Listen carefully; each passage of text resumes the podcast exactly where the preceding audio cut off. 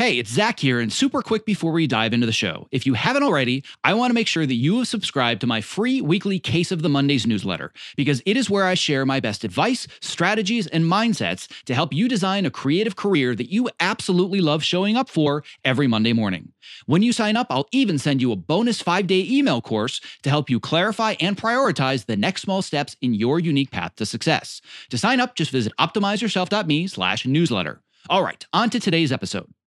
My name is Zach Arnold, and I'm a former Hollywood film and television editor turned career strategist and the creator of Optimize Yourself, where I help artists, creatives, and storytellers just like you design the more balanced, more sustainable, and more fulfilling creative career that you deserve. In a nutshell, I'm Tim Ferriss meets Ted Lasso, minus the mustache, because I am obsessed with both learning everything I can about optimizing human potential while also inspiring you to realize yours. If you are ready to step outside your comfort zone, let's dive right in and unlock the optimized version of you.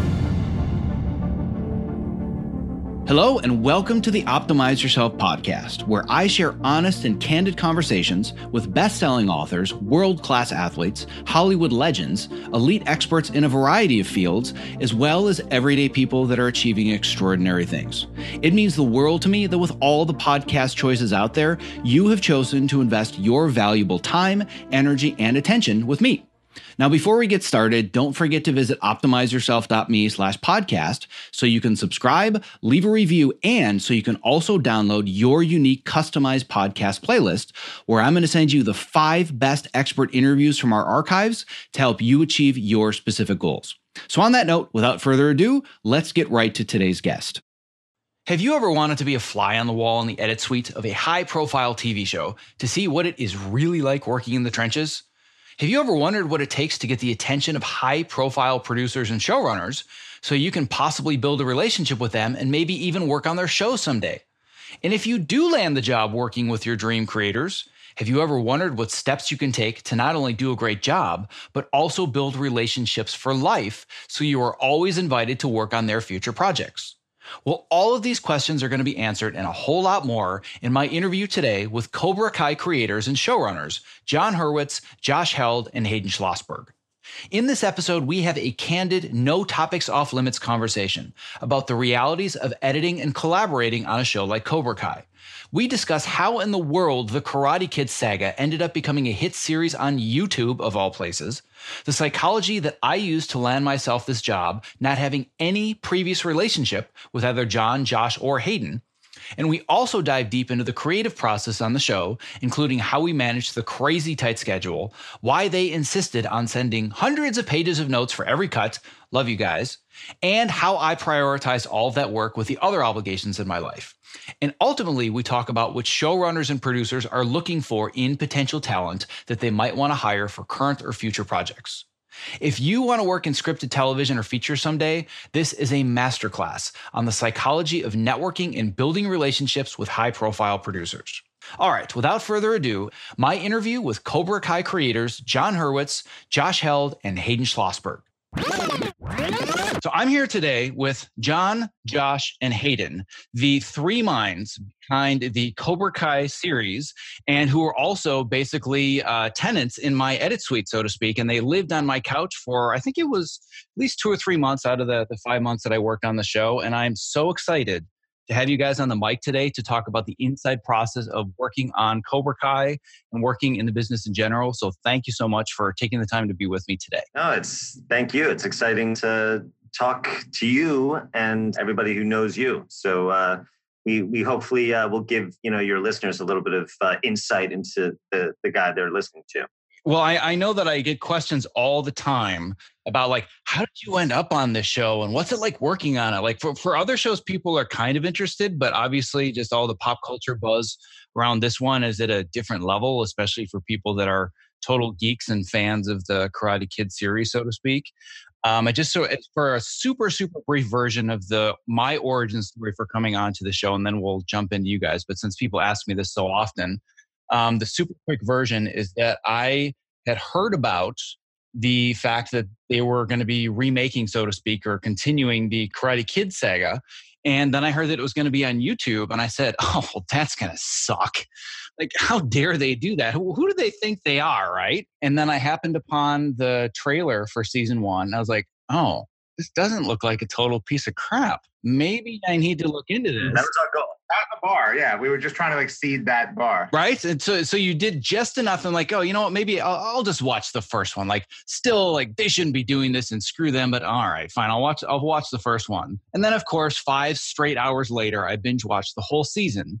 And not only did I absolutely love it, but I said I have to work on this show no question. Like this is made for me. Basically, Karate Kid was my Star Wars growing up. And uh, I, I wrote an extensive article about the film online, and I'll put a link to that in the show notes. And I reached out through a, a mutual connection that we had.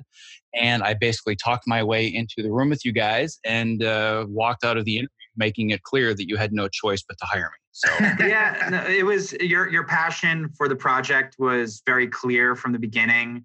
Uh, you came highly recommended. You did everything in the room that was, uh, you know, we, we knew that you'd be part of the team by the end of that meeting. And I think, did you end up meeting Ralph Macchio that day or was it Billy Zap?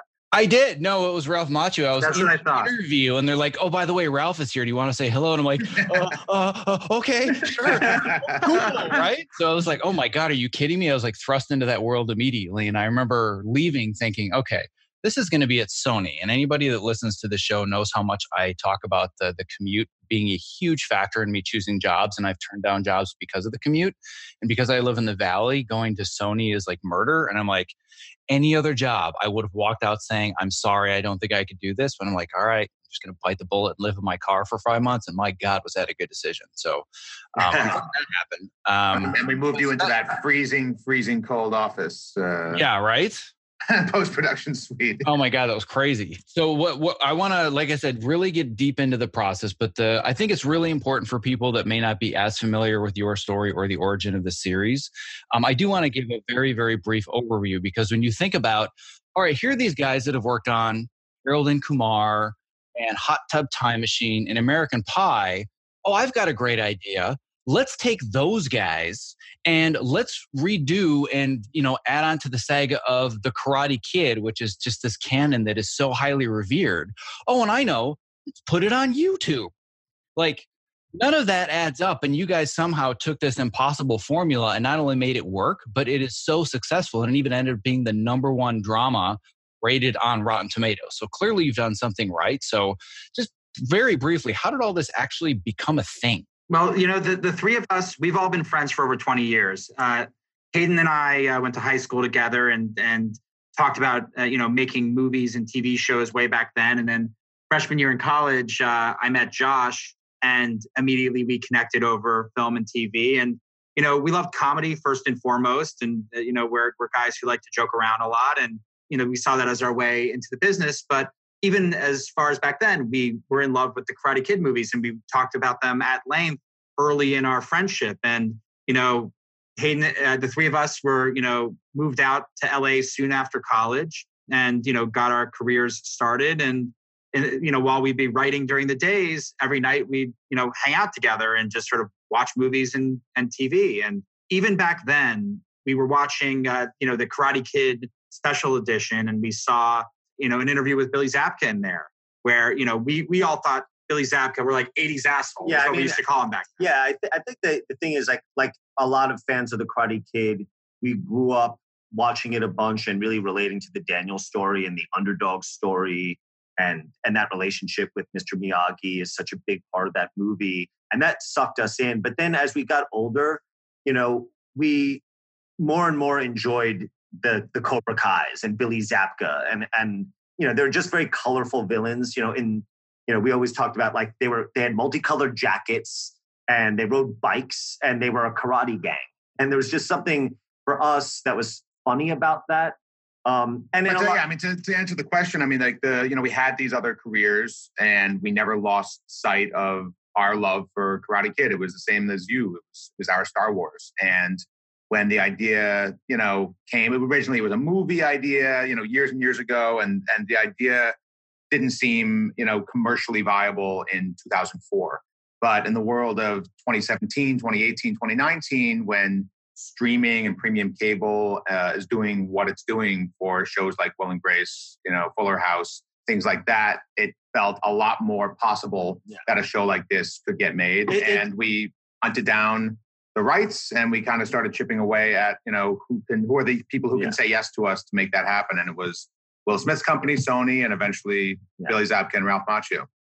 It, it all basically started with just the premise of what happened to that bully from your high school. You know, how a lot of times those those assholes that you hated, you know, they grow up and, you know, their lives aren't so great. And the idea of taking Johnny Lawrence and turning him into an underdog was um, you know, was just a fun concept for us. And so it starts with having the idea and then we happen to be, you know, professional writers with agents and and we just, you know, from there you know made the right phone calls. But i think the the one thing you know you brought up you know our background like you know we made all hard r rated comedies before this. You know i, I think that uh you know there there's an art to that.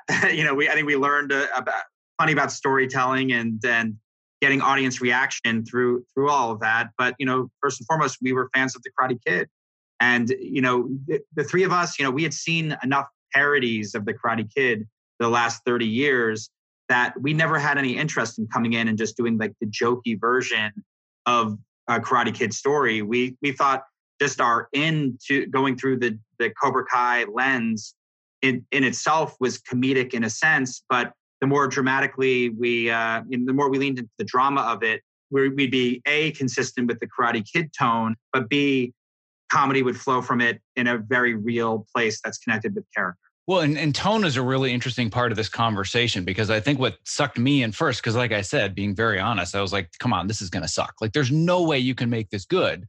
And then I saw the lens that you were telling it through. I'm like, oh, I want to know what happened to Johnny. Like right. that's that's interesting. If it had just been let's make another sequel, I might not have been that interested because frankly, there are some Karate Kid sequels that have come out that are like, yeah, those don't really belong, right? We're we're not going to consider those officially part of the canon. Um, and I was kind of thinking, all right, well, this is going to be the YouTube version of that. But then I saw the lens that it was through, and I'm like, oh, that's interesting. But tone is such a delicate thing with this series. And I hadn't even realized how much the tone had shifted until I had seen season one. And then I came to the beginning of season two and I rewatched all of season one again. And then I rewatched the first two Karate Kids and I was like, whoa, like these are so different. And then what really made me realize it was sitting down and watching season one with my son.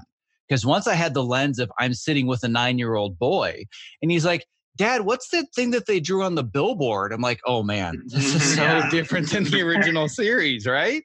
Well, there were things like, you know, there were things in the first movie that were risque for the day. You know, Johnny is rolling a blunt in the bathroom. It was a joint. oh, yeah, it's a joint.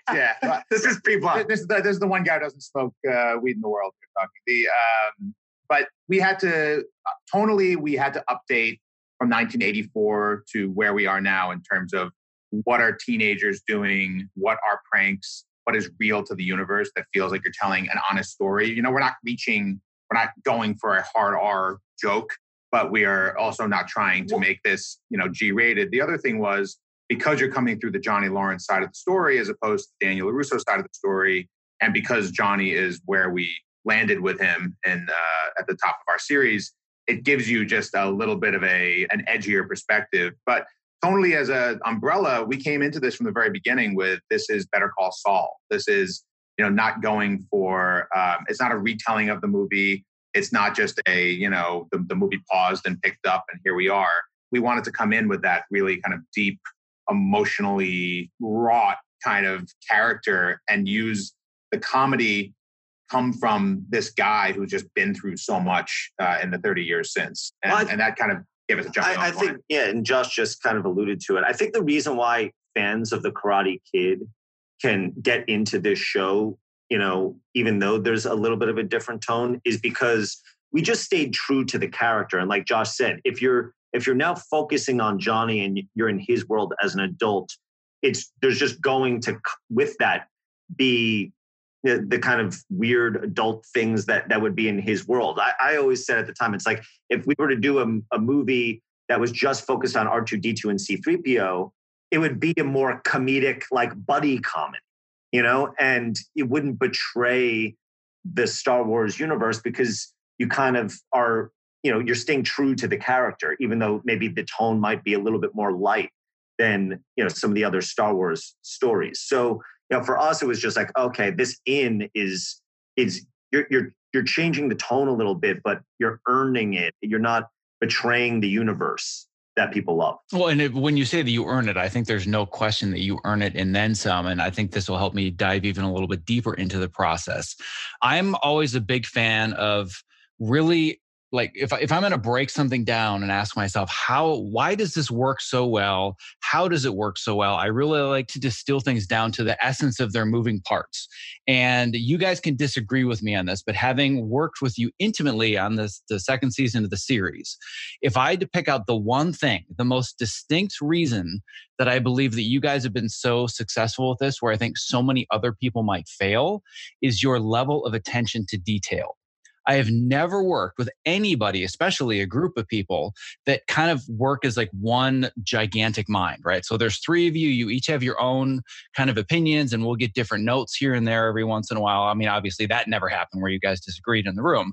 Um, but the point is, uh, yeah, I figured I'd get a laugh there. Um, but but one of the things that was so uniform between the three of you was your level of attention to detail, and you would not stop until something was right. And this was boiled down to you're talking about some graphic that goes on a screen for three seconds and you're doing meetings talking about what does the texture behind the logo need to look like. I'm like, holy crap, do these guys care? Because usually in the world of TV, especially with the calendar that we were given, which was not really allowing for room to be perfectionists, you guys didn't care about the calendar or the deadline. Something had to be done until it was done right which I think is one of the biggest reasons that this is successful is you every single little tiny detail had to be right before you could move forward. So talk a little bit about your process and how attention to detail is so important because so few people understand this. Yeah, I, I think that's just something that we've all naturally had from the beginning of our careers. I mean, we we come from the world of film where you have a little bit more time to do things, but you know, when we, you know, none of the three of us went to film school. So we didn't know how long things are supposed to take um, all we've knew how to do was to have a vision for what you want to do and work really hard to make sure that it comes out well. And when it's, you know, when you see something that you as an audience member are going to bump on in any way, or you think is just not the best version of it, it's frustrating for us. We want to put our best foot forward out there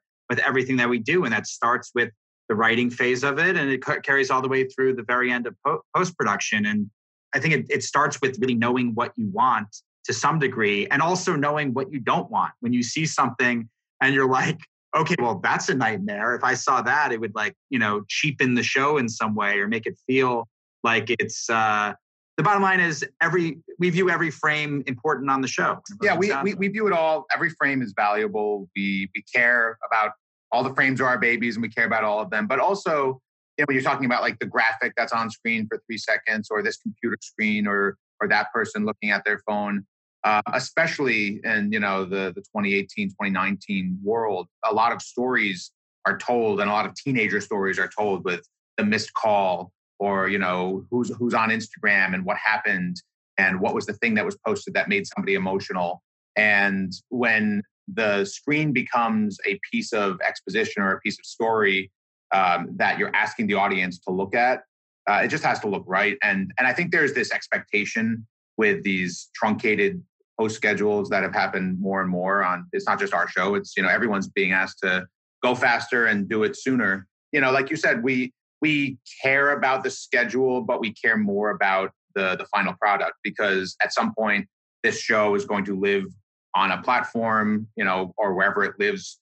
Eventually you know years down the line it's going to be around and no one's going to say they had X amount of weeks to make that. They're going to say this is the show, and we just want it to be, yeah. you know, as full as possible. Well, yeah, it's not like anybody's going to watch it in five years and be like, oh yeah, well this this wasn't great, but I, I heard that they had a tight calendar, yeah. so we'll forgive yeah. that, right? yeah, we'll that, easy. That, that's exactly it. You know, Gigli had a really really difficult obstacles in that process. So when you factor it all in, it's really a good. Movie. We, I mean, we've been we've been like that our whole careers. You know, from the very beginning, when you write your first screenplay, you know, it's well, you have eight weeks or you have twelve weeks, and you're never going to get you know a pat on the back for getting it in uh, on time if it's if it falls short yeah. of being awesome.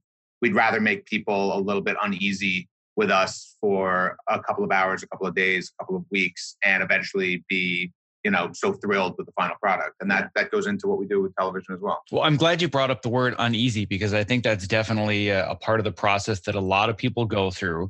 And i think that one of the keys here and, I, I, a lot of people don't appreciate this or they take it the wrong way but you're not afraid to ask for something if it's you're not getting what you want and I, I'm assuming that you guys will be uh, have been on both sides of this argument. But when you get notes, so I'm talking about it from from my perspective right now. If I get notes and you're like, this didn't work or that didn't work or we have to change this, it's easy to take things personally because in our jobs we're not just data wranglers. We're not you know entering information into a spreadsheet. The choices that I make when I'm editing something, that's what I believe is the best version of the show. Being a fan of the show and of the series, like, oh, this is the best version of this training training montage, or this is the best version of this scene where this character meets up with this character. And then all of a sudden you guys will all over it. And I'm like, oh, okay. but then at the end of the day, I'm like, yeah, but this is about all of us making what we believe is the best show. It's not just my version, but it's so easy to get wrapped up in that and uh, and really take it personally. And I'm sure as writers, you get the same thing from YouTube or Sony or whoever else. My sincerest apologies for the interruption, but if you're a creative professional who spends long hours at your workstation, not only is the following promo not an interruption, but listening has the potential to change your life. Because working with a Topomat underneath you at a height adjustable workstation is a game changer.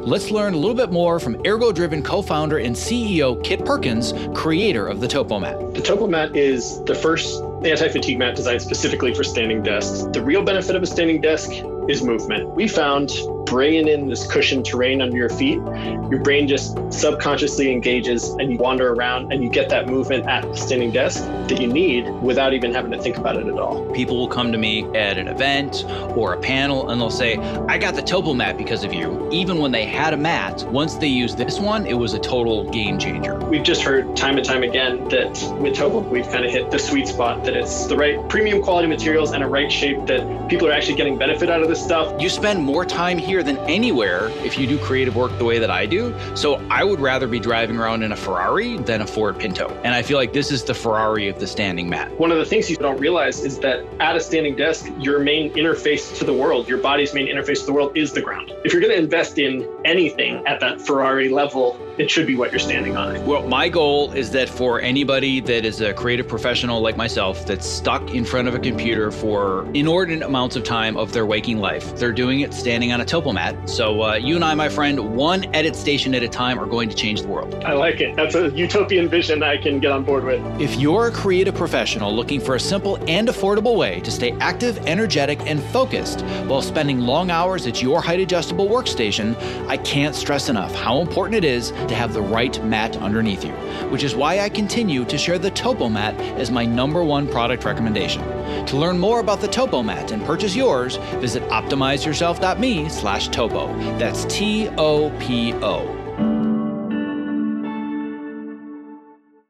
So first of all, Zach, I, I just want to say that like you've been the least on of pretty much any editor we've ever worked with. So just so you know, imagine how the other people feel. Yeah. yeah, yeah. Nice. Well, I'll take that. I'm saying you get on probably the least. I mean, there, you know, there's some people at your level uh, in terms of getting on, but uh, at the end of the day, like you know, like you, when we write something and we give notes, or, and we get notes from from people, you know, I think part of it is the, the some maturity that comes with having worked for long enough in our careers. I remember early in our careers, we're just like screw them, like about everybody. And then like, you know, eventually you start to realize like every single person who's reading your thing is or watching your thing is an audience member. And they're just telling you what they think uh, would help, you know, help. Yeah, they're the not against the. No one's an adversary. People giving notes are, are not like you know we're not your adversary, and we're not each other's adversary. I mean, when we are on set and we're making the show, you know, the three of us will have vociferous discussions about you know the the point of a scene or the coverage or exactly how it's going to look at the end or what the music is going to sound like. And it takes us a while to reach that hive mind status sometimes. Sometimes we just have it. Sometimes it's you know the the best voice you know wins out and convinces uh, the others in the room. But when we hit the you know it's the, but then we bring that with us to to notes from the studio to editing to all the way because we're trying to we're trying to find that you know intent that we set out to make. Everybody needs to go when it comes to notes on every level. Everybody needs to go in with the attitude that we're all trying to help. You know, now, but that's also dependent on the person giving notes on the other side. You know, because there is the executive that's just throwing notes out for literally no reason other than they need to justify their reason for being there or you know they they themselves get territorial if if if you're not doing their notes. So it's it's a two-way street you know um, but you have to go in. How, how i always viewed it was this is as a writer is this is somebody in the audience that i'm talking to. And that happens to have a job where they read in a bunch of scripts and watch a bunch of shows and this is their informed opinion all you know being a part of the company that's giving us the money to make this our dream. So when you look at it from that point of view, it's like, okay, you know, you want, we, we happen to be working on stuff where it's like we want the audience to like this. This is a member of the audience that happens to be on, on the thing. So I, I go in with that attitude. Now, sometimes you get the notes where it's just like, okay, they don't get it. They, right. And then because of that, you never, we never feel beholden to because this is an employer or a financer then we owe it to them to address this note in some way because sometimes addressing the note is as simple as that's not the intent of this scene you know creatively we disagree we understand what you're saying but that you, you owe you yeah, owe them an answer. Response. You, you, yeah you yeah. owe them a response. I think that's the point. Like our thing is it's all a conversation amongst us when we're debating stuff. It's a conversation when we're working with you. It's a conversation when we're working with a studio. It's a conversation. They say we think that you know you should address this and then we explain our intent here is this and the long game is this and then usually they say okay that's then then we're on the same page and that's fine now we understand what you're doing other times you know they'll have a note and th- there's a note behind that note and you're like okay well there's something that's not working yeah, for enough yeah. people. and like, every now and then it's a great note, and and you, you take it, and you go, oh, we didn't realize that, um, and and you address the note. But you, but Zach, you know us. I mean, like the, at the end of the day, we're all human beings who have the time pressure of what we're doing. So, and we're, you know, comedic by nature. So there's a lot of joking around and complaining and bitching and moaning in in very elaborate, over the top so, ways. Yeah, so you get to have that human moment of saying, you know, uh, these people are idiots, and you know, you know, screw them.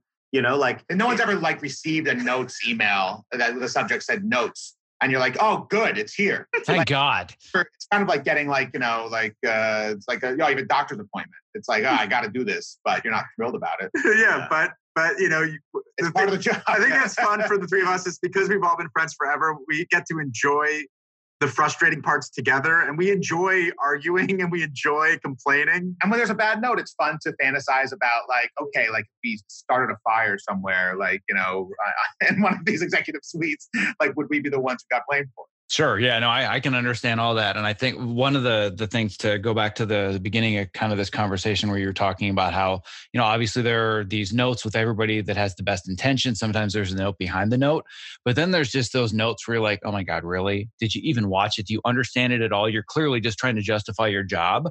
I don't even call those notes, I call those thumbprints. It's like, oh, that's just somebody trying to get their thumbprint on this thing, right? They want to be able to go home and watch this with their girlfriend or their spouse and say, see that right there? Yeah, that was me. I did that. It's like, yeah, it was one, it was one note that nobody needed to address, but we did it anyway. So yeah, you got you your thumbprint like on that, it. Well, yeah, when you get a note like that, it it it dilutes your other notes. If, if a person is giving a note like that, and there's also a, a good note, those good notes get diluted by the thumbprint note, and you start to question whether that good note is good. So it's a two way street. You know, it's we are we are thoughtfully responding to these notes and that thoughtfulness can be either you know okay i'm encouraged that everybody on the other side of this note really gets it or that thoughtfulness can be yeah. you know how can we not address the, any of the, the question is when, when you have those like what you call like thumb thumbprint moments you know you you just have to stand true to your beliefs and and and know that that's you have to go in with the attitude of that's what they're hiring you for. That's what you're doing.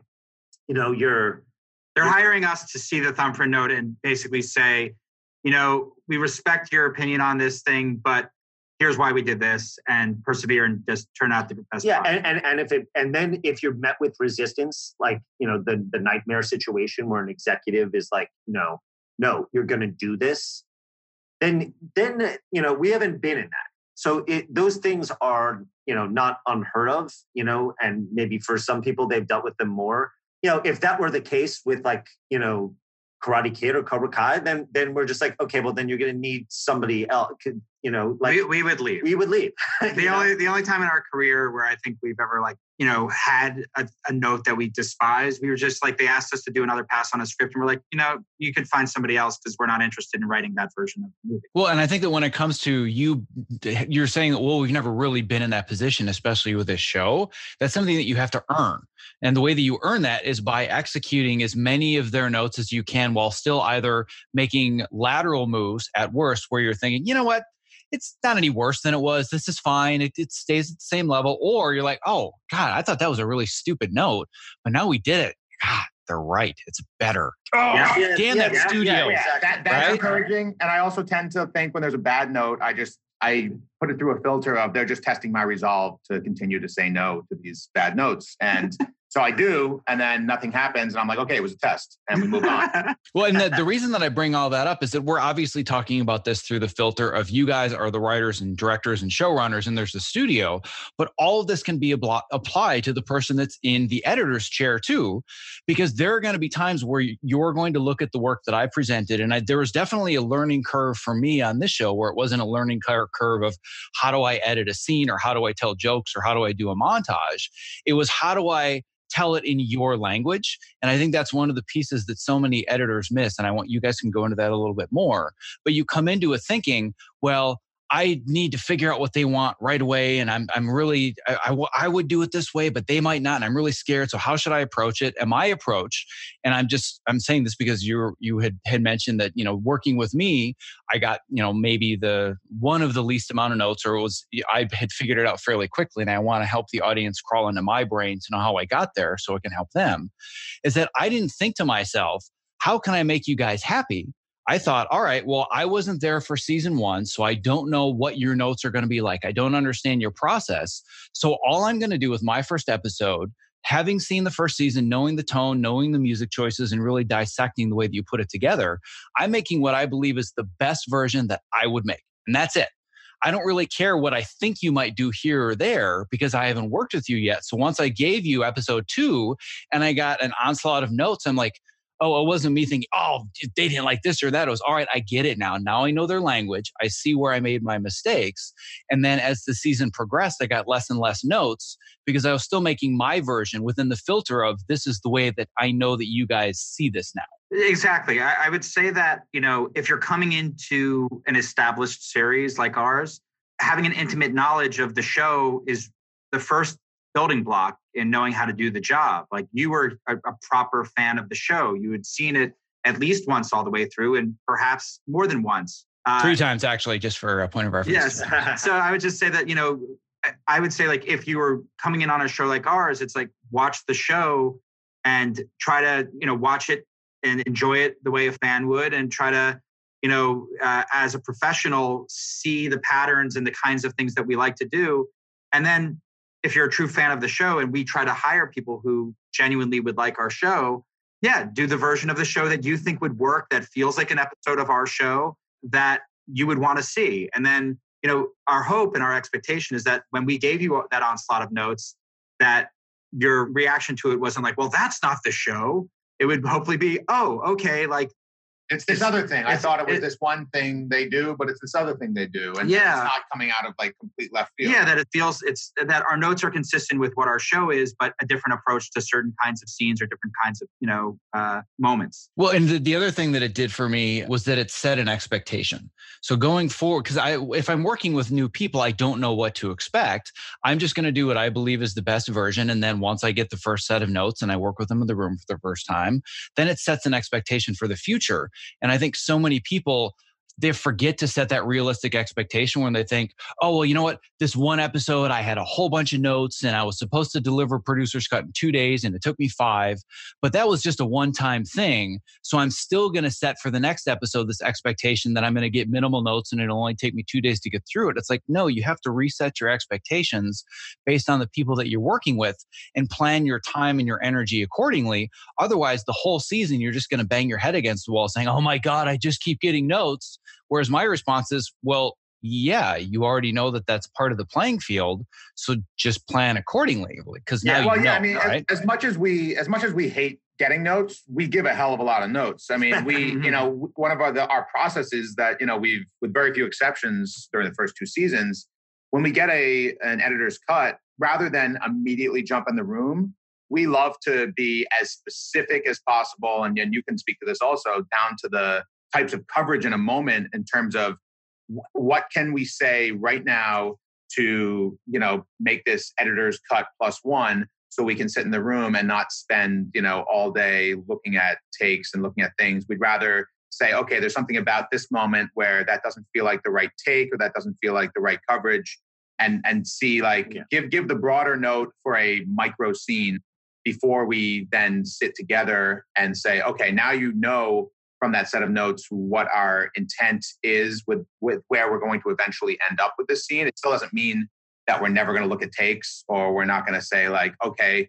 uh, that was actually wrong. You were you were on the right track and we veered off. But it um, it starts the conversation in in a very detailed way that we can then move forward in, in, conversation and have a shared language. Well, and I think that the the other expectation that a lot of editors fall into is they think, all right, well, I got a bunch of notes from the producers or the directors or both in your case, and I sent them the producer's cut, gave them all their notes. So you know, a few tweaks and we're probably there because I did their notes. It's like no, that's just that's the that's first the part of the process. That's the beginning of the process.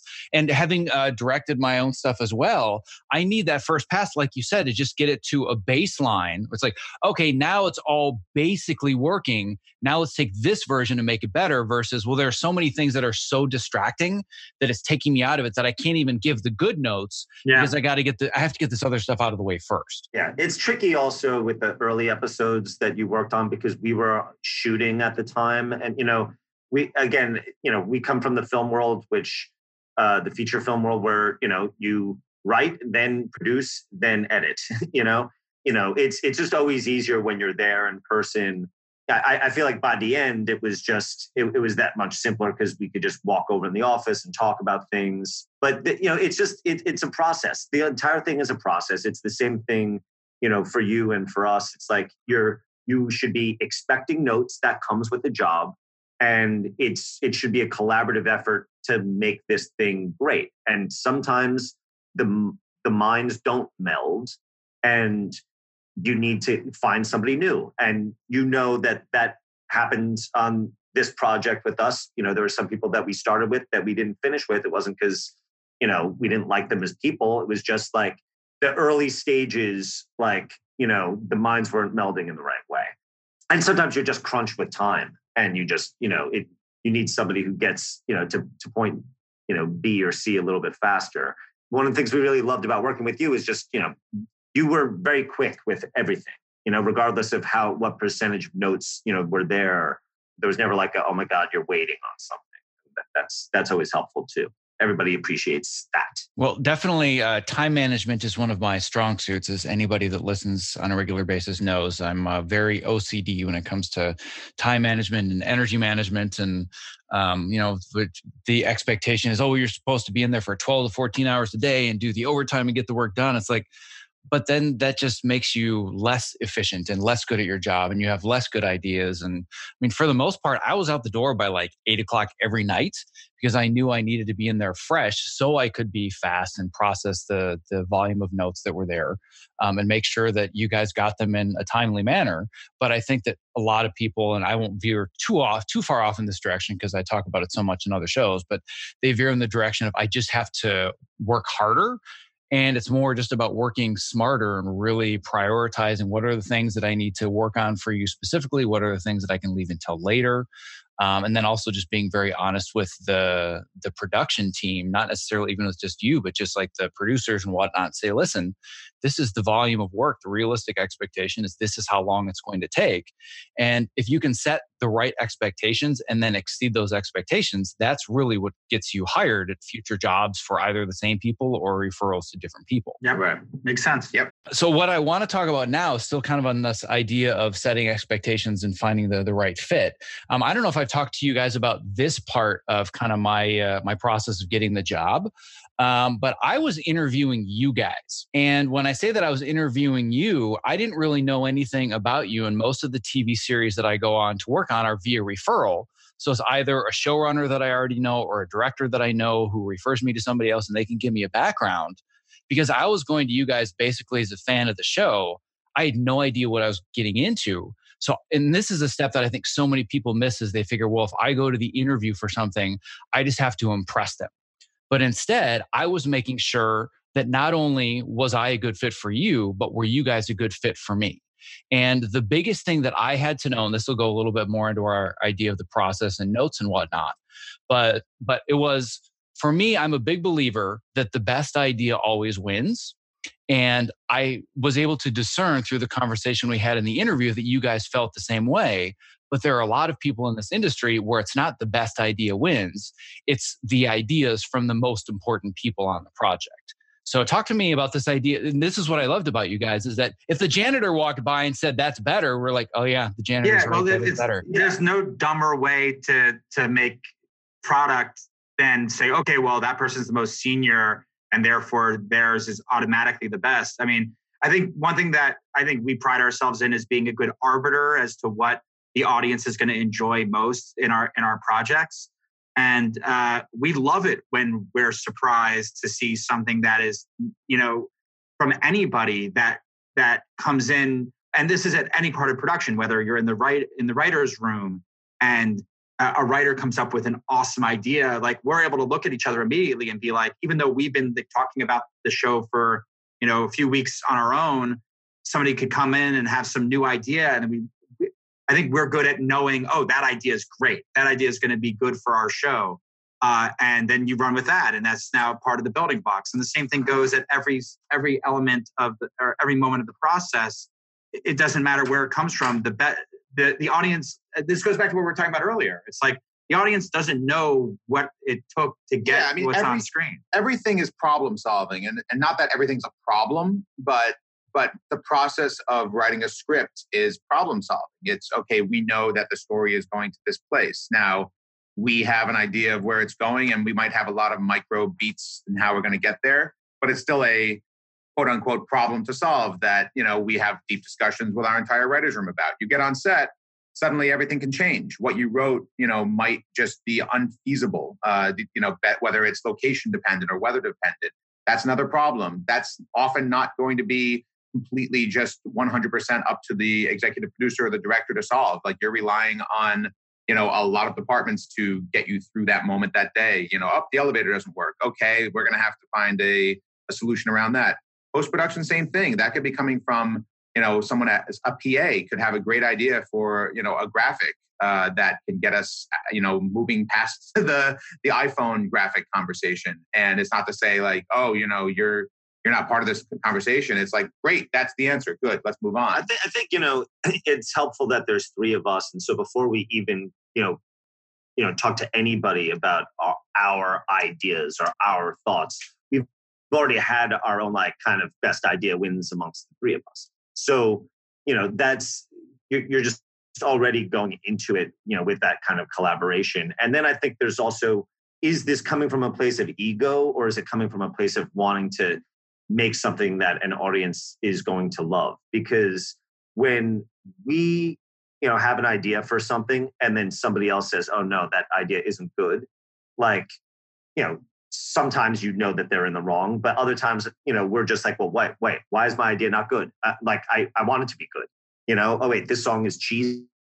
I thought we, we thought it'd be badass. We want it to resonate. We're always thinking with the audience in mind what's the best audience experience? And once we're doing that, it's it, you know, it's not like we're you know we're falling on any sword. We're not. It's not a monastic type of you know thing where we don't care about our own opinions, um, and it's just the world and everybody else. But we really do want we care about our own opinions because we connect those opinions with what we think an audience is going to get the most out of this show over the longest period of time. The best moment is when someone else presents you with something that's awesome already. Yeah.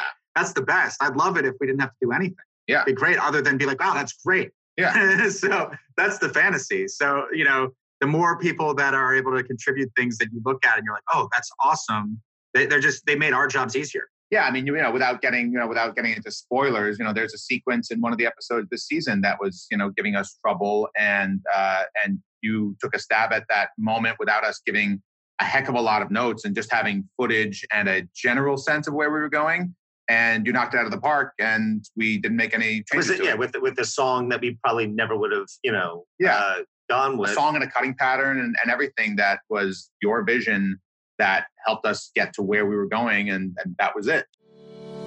I have spent almost 10 years now raving about how much I love my Topomat, and I have finally discovered what I now consider the Topomat of desk chairs, the QOR360. The QOR360, spelled Q O R, is designed to keep me constantly moving while seated in an upright and balanced position.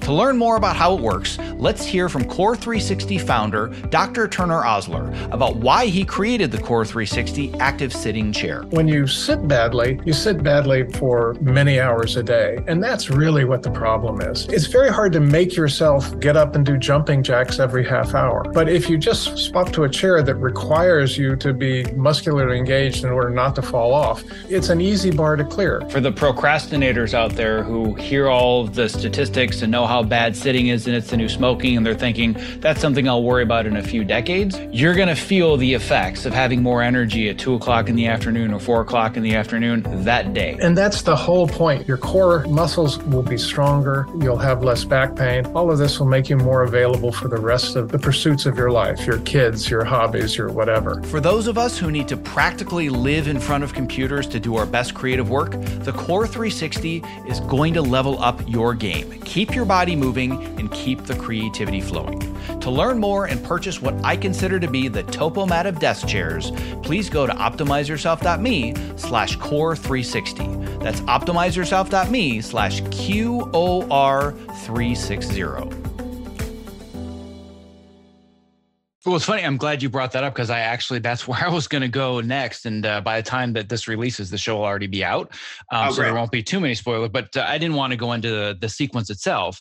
Um, but for, for anybody that's listening that has seen the the show, we're actually talking about the opening girl power training montage in episode 209. But I, I want to make sure that I reiterate this point again because I think it really is kind of one of the the secrets, so to speak, of how I'm able to to develop these relationships with producers and directors is that I didn't, I wasn't trepidatious about, all right, well, I know you're having challenges right now with the sequence, and you had been working with a different editor, and I talked to that other editor, and he was aware that I was working on it. So the first step, well, and I think that this is a, a really good microcosm for editors specifically because we're put in this position a lot. Where when you would approach me to say, hey, we're looking for a different view, the first thing I said to you was, well, is this other editor okay with it? Because I want to have a conversation with him to make sure that everybody's honest with each other. We know that we're all coming from the same place of let's just make this better. So that was where I started. But then what I didn't do was get trepidatious and worried like, all right, well, they already didn't like this version. So how do I get them what I really think that they're going to enjoy? And I don't want to screw it up and I don't want to give them another bad version. I didn't have any of those thoughts in my head. All I thought was, what do I think is the best version of this? What do I think this needs to be? And I even remember after cutting it, and I came to you guys and I'm like, two things are going to happen when you watch this. You're either going to F and love it or you're going to hate it because this is really different than a lot of the other stuff that was on the show. And I was prepared for you guys to say, you know what? You just wasted two days of your life and this sucks. Well, it's funny because we didn't know what what we wanted from that sequence, and when we were working with the other editor, we we couldn't really give him a lot to to work with in terms of what was on our mind. We didn't know if it was a needle drop. We didn't know if it was score. We didn't know exactly what order we were we were telling the story in terms of the the coverage. I think I think But, what we you know, but you know what? I, I do think you found what the original intent. yeah, that's what I was- exactly. that's what I was I- I- getting you at. helped us see what we weren't because you know, I, I, I know that I know that I. I know that I came in and, and spoke with you, Zack, about this. That I, I gave you like five really quick, just like the key to this is it needs to be a girl power montage. We want these two characters to be on equal footing. We want them to be facing off. We want this to be kick ass. We want high. We want the audience to be pumped up by the end of this thing. And those were like the general types of things that I was saying to you. And that's very broad. It's not telling you any of the specifics of what song to Right, pick. we're not saying cut out of this sequence here on this, you know, downbeat go here. It wasn't. but it our, wasn't our specific. intention from script in script phase was what I just said there was that we wanted this to be something that like, you know, it's going to be isolated on YouTube and people are going to be watching this over and over again and get pumped up in some kind of a way. And the thing we kept going back to, just touchstone wise, it's it's Rocky versus Drago and and Rocky Four, where you know Rocky's training out in the tundra and he's got a log over his head and he's running up in the snow and he's pulling a sled with his teeth.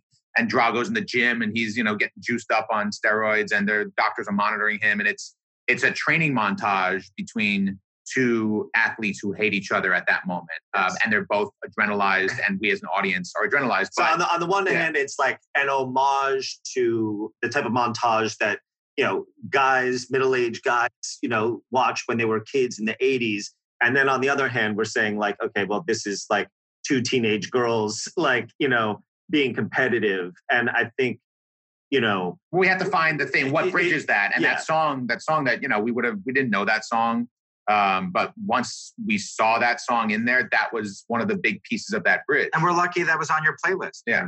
Yeah. Right. No, that I, I listen to that song all the time, so it immediately came to my mind. Right. exactly. Uh, well, the the again the the takeaway that I want other fellow editors or writers or anybody to to understand from this is first of all to to go backwards a little bit.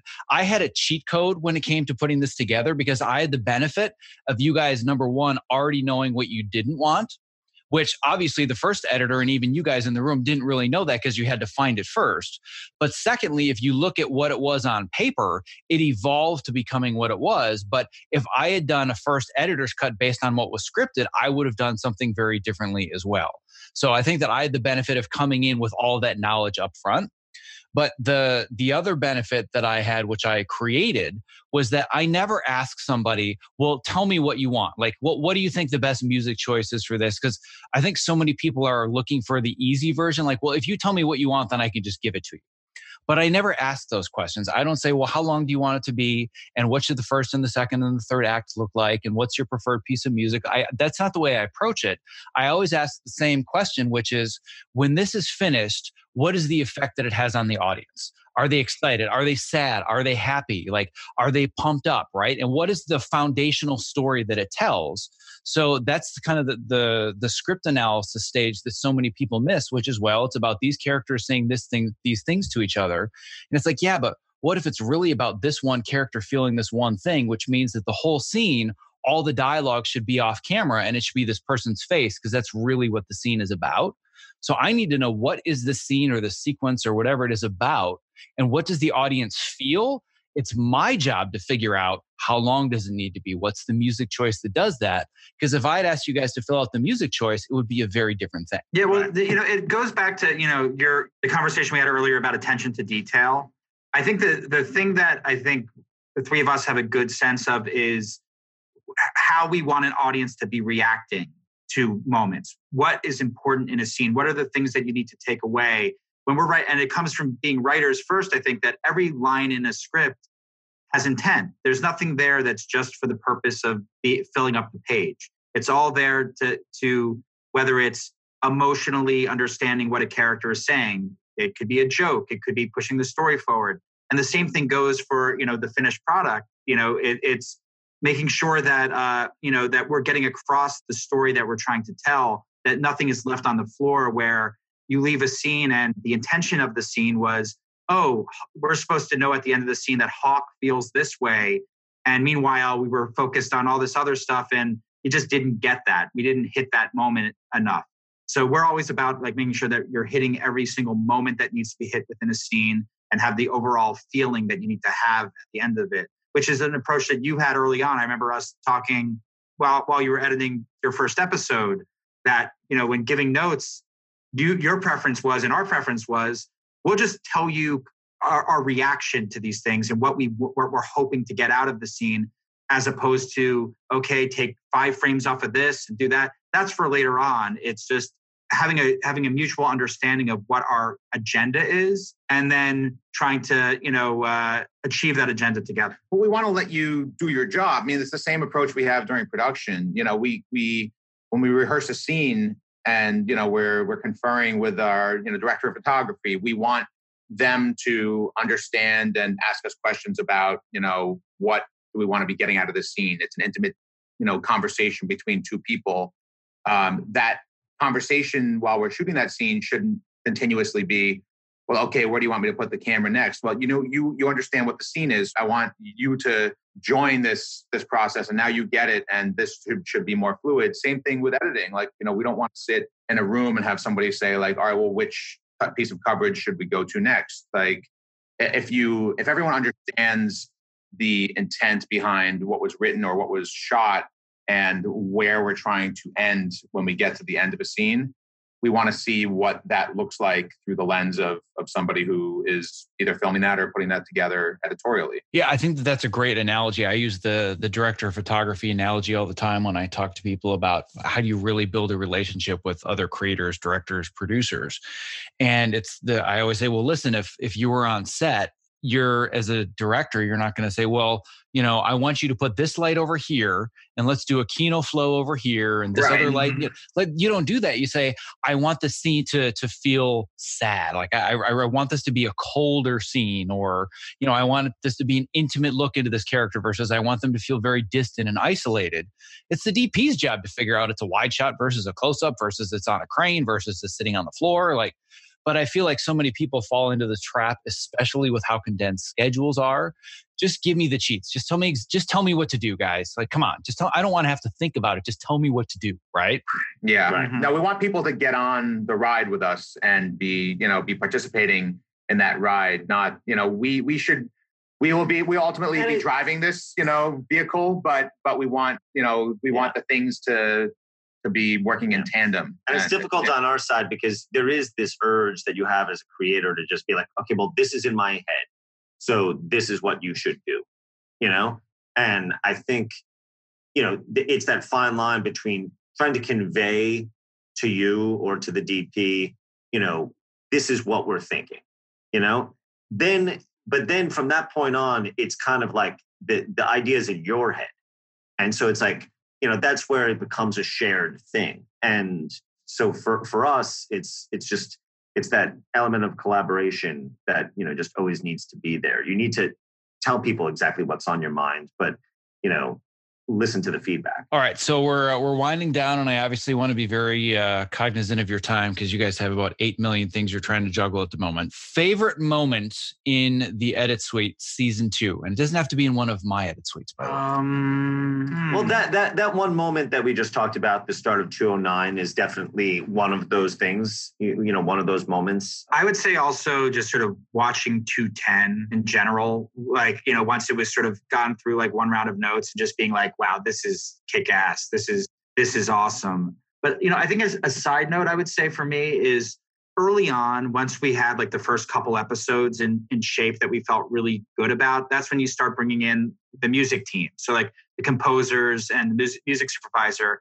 come to the office and they're watching the episodes with us.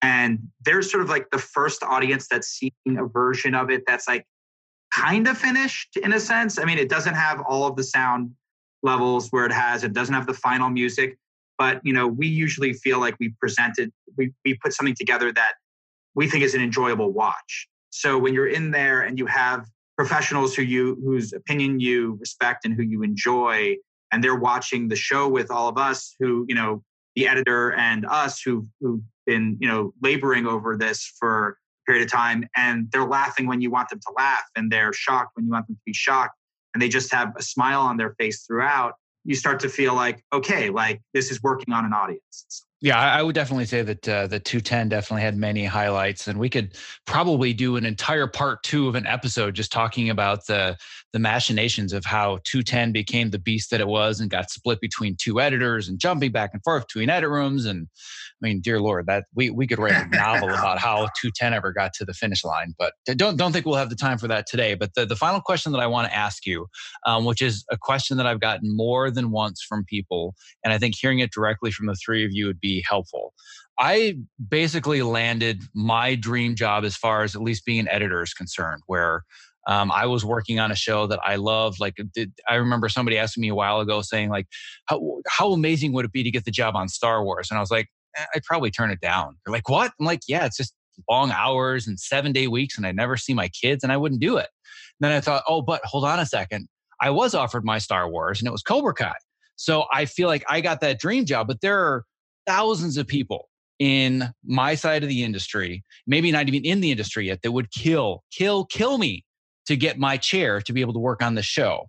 So if somebody is listening to this and they're saying, what do I have to do? And this is more a, a bigger question than like a, a, literal logistical one for the show. But if you were going to give like a, a, basic breakdown of a couple of criteria saying, hey, if you think you have what it takes to work for us on a show similar to this, here's what we're looking for what's kind of the cheat sheet if somebody wants to get in the door working with guys like you? Well i mean you're, you're talking there, there's different things. I mean you, you had obviously you know an agent and and you're able to to reach out to us. I, I just know it's understanding what team you want to be a part of. You know when people when people ask us like how did we get in this business as writers? You know when we wrote our first screenplay we were like okay well if we could get this to anybody who would it be? And it was the Farrelly brothers because at the time they had just finished their Something About Mary and they were doing the types of movies that we wanted to do, just these, these big laugh out loud, you know, it's, you know, the Zucker brothers in the 80s and then like the Farrelly brothers were kind of like that in the 90s.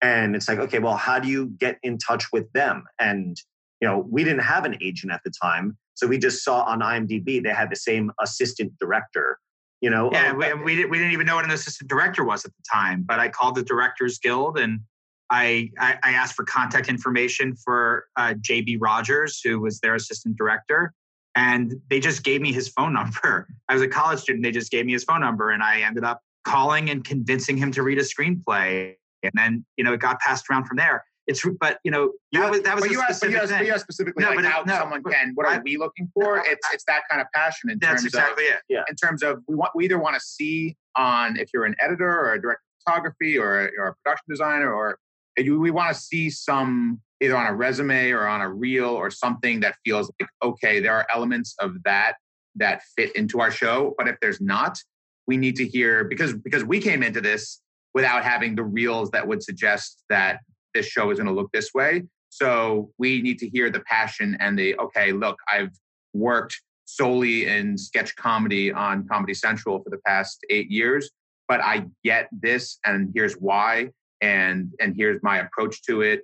Um, so it's a mixture of experience and passion. And but, but also, no, yeah, I'm just saying with the passion, you know, is all about you know knowledge about the the type of show that you're working on so that's why i say like you know we we knew that you know when we were reaching out to somebody who was in the Farrelly Brothers world, we could speak that language if you put us in the in the room with them.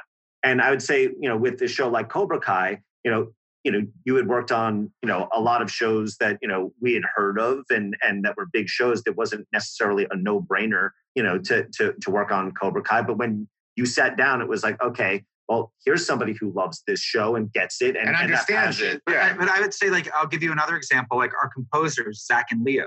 These are not guys who have like very, very long resumes where they've been composing for a bunch of television shows over the years. Um, and we've all worked in the film business with composers who had done a ton of work before the movies that they, that they had. So we worked with very experienced composers in the past. When we started our composer search, we immediately got an aggressive uh, onslaught from Zach and Leo's reps with a, a, personal letter from them that explained their passion for the for the Karate Kid and the uh, what they the little that they had read about what this show was going to be. They hadn't even read a script yet, but they compiled a list of they, they a bunch of tracks that they had already done, 80s style. It was like rock of, synth kind of vibe that it was their impression of what they hoped the show was going to be without reading a single script and without really having much to go on besides a trades announcement that the show was picked but up. But they sent us a playlist already. Like they, they and you listen to the music. This is all music that they had done it, over the course of their careers. Some of it on spec, some of it they recorded some stuff, eh, you know, inspired by just the announcement of the thing. And we all looked at each other. We're like, "This is awesome. We love this music." And it was kind of the sound that was in our. It was kind of like with the 209 opening montage. It was kind of the idea that was in our head that you hear it and you go, "Yes, that's that's what I'm looking the, for." The words I hear when we're talking, it's like uh, you know, aggression. You know, being aggressive, but about something that you're passionate about. Yeah. So, okay, figure out what it is that you're passionate about. What is the show? If you're an editor, what is the type of show you'd want to work on? And then once you know that, It's okay. How do you be aggressive about that? And what do you bring to the table? You, Do need you to say- write emails. You need to make the phone calls. Are you bringing to the table like, well, I've worked on these other three shows that are just like that, and you know, I would fit in seamlessly because you know it would be a no-brainer to hire me?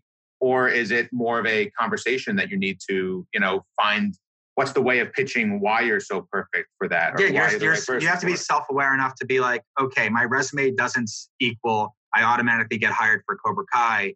So what about my resume is good in my in the for the experience, but what about me and my understanding of the show is going to kind of have Close, that close have- the deal. Yeah. Close the deal. Yeah, and that- that's exactly what I did. Was when I went into uh, getting that interview set up, my thought was they're going to look at my resume, and what questions are they going to have? I need to have answers to those questions.